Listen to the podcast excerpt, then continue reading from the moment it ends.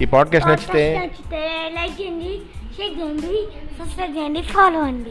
పిల్లలు లాస్ట్ పాడ్కాస్ట్లో మనం భాగవతం స్టార్ట్ చేసాం కంటిన్యూ చేద్దామా? చేద్దాం. నారదుని ఆదేశానుసారం వ్యాసుడు భాగవతం రచించాడు. సరస్వతి నది పశ్చిమ తీరాన శమ్యాప్రాసం అని ఒక ఆశ్రమం ఉంది. అది మహాపుణ్యస్థలి. వ్యాసుడు అక్కడ దీక్షలో కూర్చొని మనస్సంతా శ్రీహరిని నింపుకొని భగవత్కథలతో నిండిన భాగవత సంహితను రచించాడు. భక్తి యోగంలో భగవంతుని నీళ్ళని గ్రహించాడు వ్యాసుడు. తాను రచించిన భాగవతాన్ని కుమారుడు శుకయో యోగీంద్రుని చేత పఠింపజేశాడు. అంటే అతని కొడుకు పేరు శుకయోగీంద్రుడు. అతని చేత చదివిపించాడు. ఆ శుకయోగీంద్రుడే గంగానదిలో ప్రాయోపవిష్టుడై ఉన్న పరీక్షన్ మహారాజుకి ఈ భాగవతాన్ని వారం రోజుల పాటు వినిపించాడు. భారతం పద్దెనిమిది పర్వాలుగా చెబితే ఈ భాగవతాన్ని పన్నెండు స్కందాలుగా చెప్పాడు వ్యాసుడు. ఈ భాగవతాన్ని బొమ్మెరపోతన తెలుగులో రాశాడు. ఆ మహానుభావుడి తెలుగు పద్యాలు భగవంతుని లీలలుగా తెలుగునాట చిందులేశాయి. నైమిషం అంటే నైమిషారణ్యం మహాపుణ్యక్షేత్రం. శ్రీ మహావిష్ణువు నివాస స్థలం అది. పుణ్యము పురాణము రెండు అక్కడే పుట్టాయి. ఒకప్పుడు వెయ్యేళ్ళ దీక్ష చేపట్టి సత్యయాగం చేయాలనుకున్నారు మహర్షులు. నైమిషారణ్యంలో అంతా సమావేశమయ్యారు. సూతుడు అక్కడికి వచ్చాడు. అతను రోమహర్షణుడి కుమారుడు. పురాణాలు చెప్పడంలో గొప్ప ప్రసిద్ధుడు. వ్యాసుడు తాను రచించిన పురాణ హేతిహాసాలన్నీ రోమ మహర్షునికి చెప్పాడు.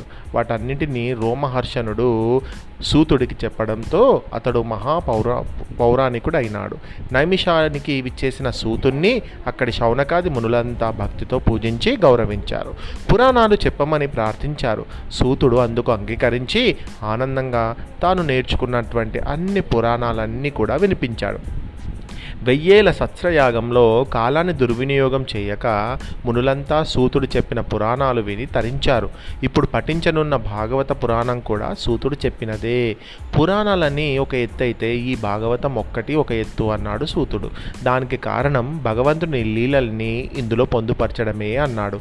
ఎన్ని రాసినా మనశ్శాంతి లభించని వ్యాసునికి ఈ భాగవత రచన మనశ్శాంతి కలిగించడమే.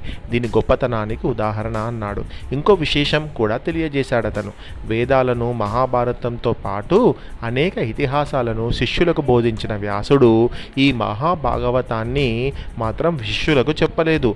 కుమారుడైన శుకుడొక్కడికే చెప్పాడు. శుకుడే భాగవతాన్ని అధ్యయనం చేసేందుకు అర్హుడు అనుకున్నాడు అతను శుకయోగి ఎవరు మరి శౌనకాది మునులకు శుకయోగి మహిమల గురించి సూతుడు ఇలా చెప్పాడు.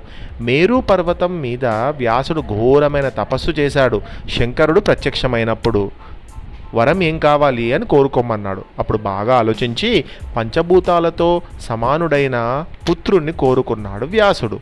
కటాక్షించాడు శివుడు. వ్యాసుడు ఒకనాడు అగ్నికార్యం నిమిత్తం అరిని మధిస్తున్నాడు. అప్పుడు అతనికి ఒక అప్సరస కనిపించింది. ఆమె పేరు ఘృతాచి. తనని వ్యాసుడు మోహించిన సంగతి ఇట్టే కనుక్కుందామే. అయినా సంయమనం పాటించింది. తొందరపడితే మహాతపస్సపను మహాతపస్సంపన్నుడు అయినటువంటి మీ ముని శపిస్తానని భయపడింది. అయినా వ్యాసుణ్ణి ఆట పట్టించాలని శుక రూపం అంటే చిలుక రూపం ధరించి అక్కడక్కడే తిరుగుతూ అటు ఇటు తిరుగుతూ వయ్యారాలు పోయింది. ఆ వయ్యారాలకు వ్యాసుడు చలించిపోయాడు. ఫలితంగా అతడి శుక్లం జారి అరణ్యంలో పడింది. వెను వెంటనే బాలుడు జన్మించాడు. అతనికి చిలుక రూపురేఖలు వచ్చాయి. అందుకే ఆ బాలుని శుకుడు అన్నారు. పుట్టుకతోనే శుకుడు మహాయోగి అయినాడు.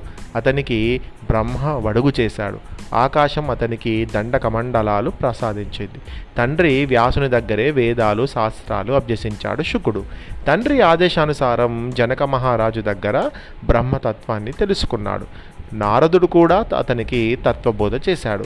వారి బోధలతో శుకుడికి ప్రపంచం సర్వం బ్రహ్మమయంగా కనిపించేది. స్త్రీ పురుష భేదాన్ని పట్టించుకునేవాడు కాదతను. సర్వసంగ పరిత్యాగయుడయ్యాడు. వివస్తుడై తిరిగేవాడు. అంతుచిక్కని అతని ప్రవర్తన చూసి చాలామంది అతనిని పిచ్చివాడనుకునేవారు.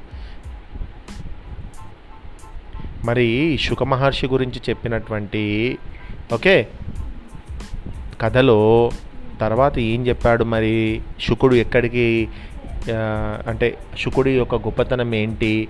ఎక్కడికి వెళ్ళాడు అతను? వెళ్ళి ఏం సాధించాడు? అనేటువంటిది నెక్స్ట్ పాడ్కాస్ట్లో విందాం.